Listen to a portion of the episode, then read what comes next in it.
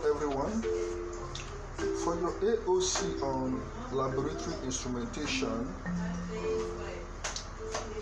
I want you to concentrate on Beer's law, Danvers law, know about its applications, okay, and the terms involved, those terminologies, okay. Um, know about spectrophotometry and colorimetry, you should know their differences, okay. So I just want to concentrate on these ones, okay. Um, if you can concentrate on these ones, you will pass. At least you are assured of this EP. So you just have to concentrate on it. And then, for your laboratory management and organization, that one is very simple.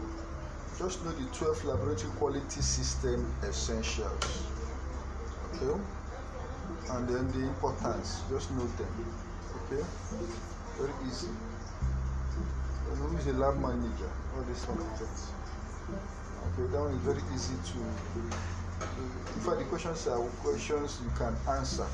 Like your laboratory management and organization most all the questions have there is no i don't have objective there is no mcq in any of the questions okay no objective or MCQs.